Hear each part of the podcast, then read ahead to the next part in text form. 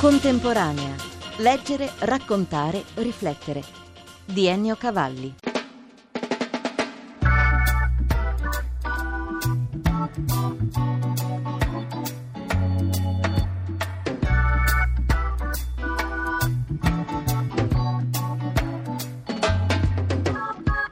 Premio Campiello 2011, tutti i protagonisti. In questa puntata i prescelti dalla giuria dei letterati Maria Pia Ammirati, Giuseppe Lupo e la vincitrice del Campiello Opera Prima Viola Di Grado. La mattina si prospettava calda. Alle 6, ai primi raggi che avanzavano nella stanza, mi ero svegliato ma avevo deciso di dormire almeno per un'altra ora. Le notti passavano faticosamente con le due bambine, a causa dei malanni o delle paure o semplicemente del loro desiderio di stare con noi. Ero solo nel lettone e mi spingevo dalla parte del fresco. La piccola dormiva nel letto con le spalliere alte, la più grande con la mamma nell'altra stanza, per smaltire un'influenza tardiva. È l'inizio del romanzo di Maria Pia Ammirati, Se tu fossi qui, Cairo Editore. Sembra un comune risveglio e invece si affaccia la tragedia tra quelle lenzuola di primo mattino. Quel padre, quel marito Matteo, scopre che la moglie di là, nell'altro letto, è morta.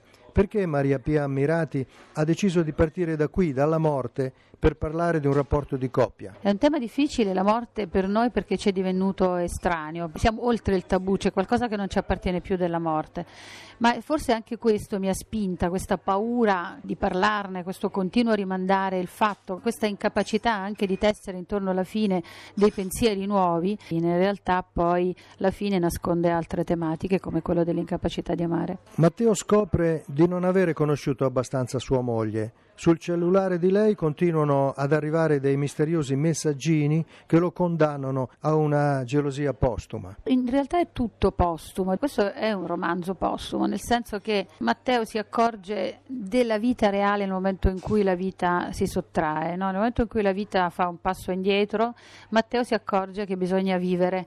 E per far questo si accorge di tutto quello che aveva trascurato nell'esistenza, nella sua vita anteriore, lui la definisce così.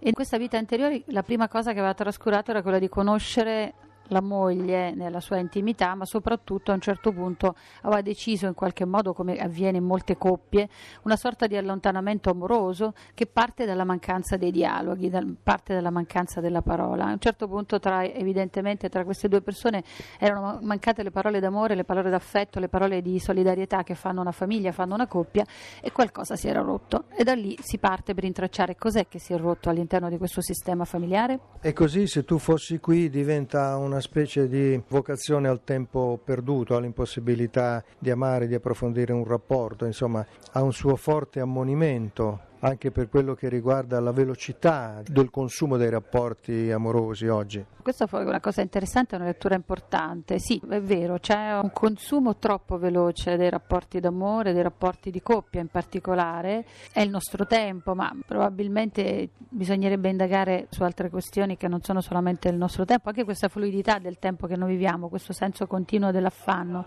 Ci fa scambiare il rapporto d'amore come un rapporto uguali agli altri, così non è, perché il rapporto d'amore fonda la nostra vita, fonda le altre vite, la possibilità di costruire una famiglia per esempio, e Matteo si accorge in ritardo di questa cosa, però quello che è importante è il riscatto, cioè cosa succede nel momento in cui il personaggio si accorge di aver perso il tempo, di aver perduto quel tempo, di aver perduto il tempo amoroso, di aver perduto il tempo della costruzione, se vogliamo, impara improvvisamente, dopo questa fase di dolore, di tragedia, impara, si forma, nasce come un uomo nuovo, supera il dolore, riparte dalla vita, dalla costruzione della vita. Anche in letteratura, come nella vita, la morte resta comunque un tema tabù. Le è costato molto infrangerlo? Ma non per quanto riguarda la scrittura, in realtà è stato molto naturale. Le pagine sulla morte mi hanno un po' catturata e mi hanno costretta anche a parlare della morte in una maniera diversa, che è una maniera anche fisiologica, materiale, non solo di pensiero filosofico, di concetto. Quello che semmai è stato più difficile è farlo capire agli altri, cioè far capire all'editore, agli editori, che non era un tema così impossibile da trattare, perché mentre per me è stato quasi attraente a un certo punto riuscire a scendere nei particolari, e gli editori l'hanno trovato un po' alcune volte veramente scandaloso. Insomma, c'è stata una paura da parte degli editori capire se i lettori potevano ed erano maturi e sono maturi per accettare una tematica così forte, ma soprattutto così sbattuta, diciamo, in primo piano. Secondo me, da quello che io ho capito, dalla quantità di libri che sono stati venduti, da quello che i lettori normali, io parlo di lettori normali, non di quelli che conoscono bene anche la narrativa moderna, quella italiana, quella straniera, no, parliamo di persone normalissime che vanno in libreria, prendono il libro e improvvisamente si trova un libro così e gli piace. Quindi è per me la sorpresa è che il lettore comune invece abbia superato la paura e non ce l'abbia alcune volte avuta. Una Lucania piena di prodigi e di personaggi spropositati, come il fondatore del paese di Palmira, il patriarca, sparito nel nulla. Si respirano suggestioni alla Marquez in certe pagine visionarie del romanzo di Giuseppe Lupo, L'ultima sposa di Palmira, Marsilio editore, come la descrizione del matrimonio tra Benedetto e la zingara Litoskaya, un passo dalla voce dell'autore. Tra un piatto e l'altro, ogni volta che il cucù suonava, gli orchestrali inauguravano una corona di mandolini e la stanza si riempiva di ballerini. Finito il primo giro, stremati, gli invitati si distendevano sulle brande o, secondo il grado di parentela, sui pagliericci per i muli.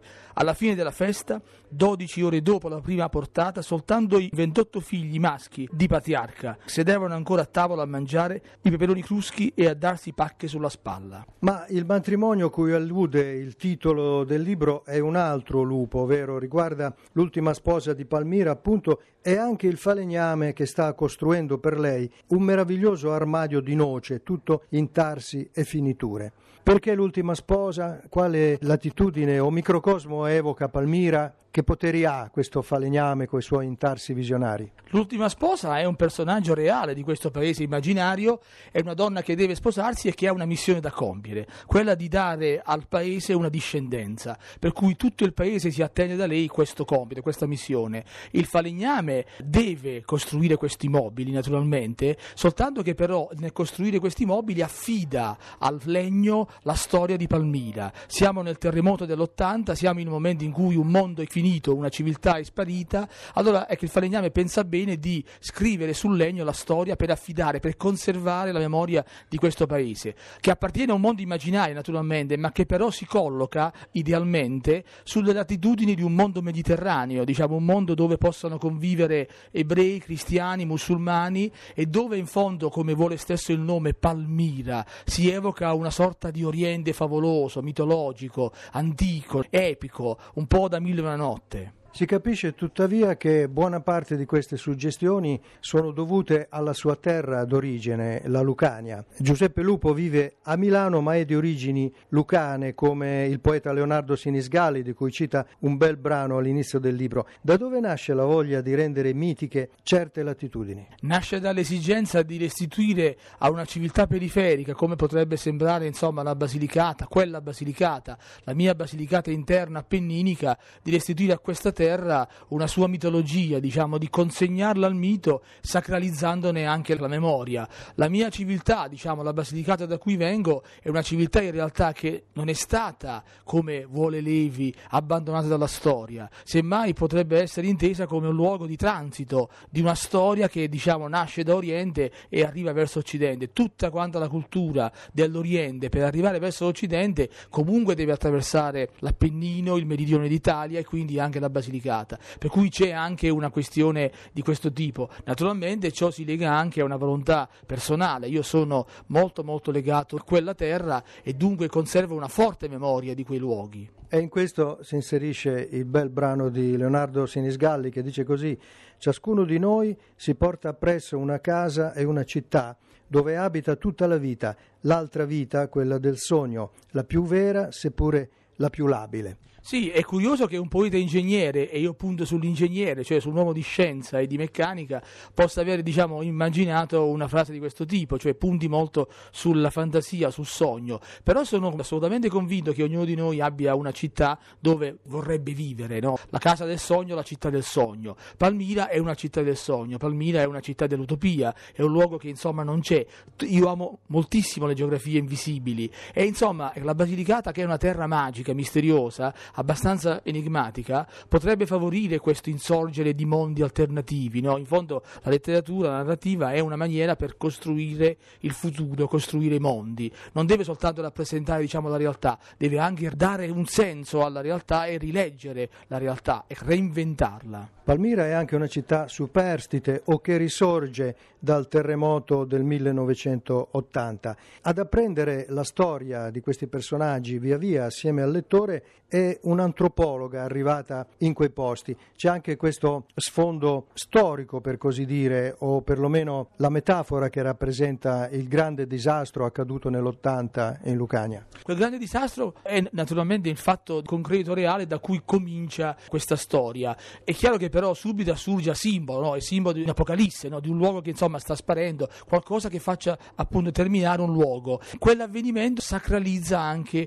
un mondo di memorie e in fondo è quello che sta facendo il falegname. L'antropologa rappresenta simbolicamente una donna che viene da lontano, quindi la scienza, colei che vuole conoscere, sapere, indagare e sapere tutto attraverso i perché. Ma a Palmira, dove verità e non verità, dove ciò che è vero non è detto che sia assolutamente vero e dove i fantasmi si agitano, ecco, in mezzo agli uomini, naturalmente la sua impalcatura di scienziata entra in crisi. Soltanto quando questa donna si convertirà al mito, cioè si convertirà al linguaggio del falegname, potrà comprendere fino in fondo Palmira. Nei due personaggi, nel falegname e nell'antropologa, io ho voluto, come dire, simbolicamente inserire il dialogo tra mito e scienza. E la nubenda di Palmira si sposerà alla fine o no? E con chi, semmai? Questa è una domanda a cui non vorrei rispondere perché svelerei praticamente metà del libro. Certo, c'è una lunghissima attesa in questo matrimonio, c'è un'attesa che è personale ma che è comunitaria. Il lettore che andrà fino in fondo nella lettura troverà anche in questo caso però la risposta. Tutti invitati alla festa di nozze. Tutti invitati alla festa di nozze. Se ci saranno. Se ci sarà una festa di nozze.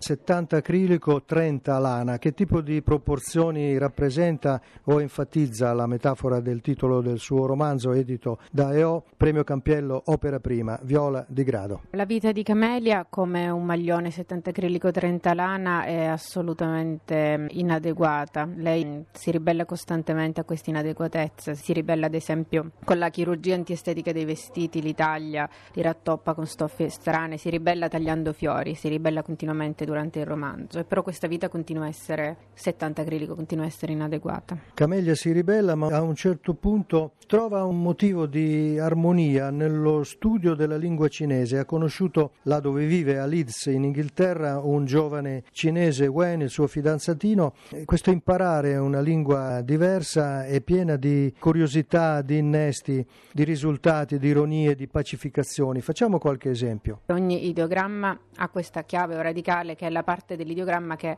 dà un indizio sul significato. C'è la chiave di bambino nella parola buco. Io ho usato questo discorso simbolico delle chiavi nel corso del romanzo proprio per parlare dell'ambiguità della vita. Poi ci sono i verbi risultativi. Sono i verbi che indicano appunto il risultato di un'azione. E si mettono insieme due verbi come ad esempio studiare, riuscire, per dire imparare come risultato delle due azioni. E lei ne sa qualcosa perché è laureata, benché giovanissima, 23 anni, in letteratura orientale. Letteratura cinese e giapponese. Come può nascere questa vocazione in una giovane catanese che ha deciso poi di vivere in Inghilterra? Io non amo la familiarità, quindi scelgo sempre di allontanarmi dalle cose che conosco, amo le cose sconosciute, quindi i posti sconosciuti, le lingue sconosciute. Mi piace molto il diverso, quindi in realtà è partito poi da lì. E per me la creatività è questo, cioè mi nasce soprattutto nell'incontro con le cose diverse e non familiari. Un romanzo, il suo, 70 acrilico, 30 lana, che ha un po' sorpreso i lettori, i critici,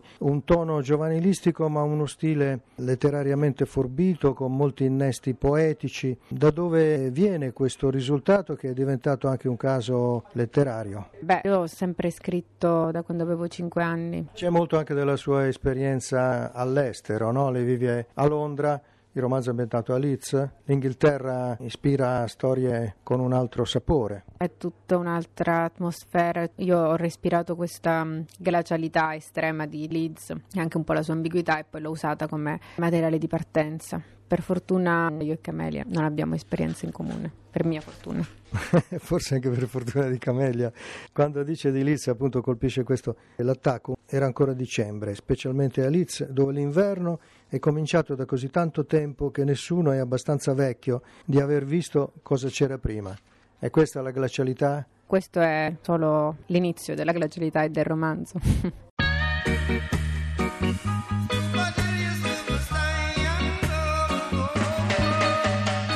Grazie dell'ascolto da Ennio Cavalli. Per riascoltare questa e altre puntate www.contemporanea.rai.it.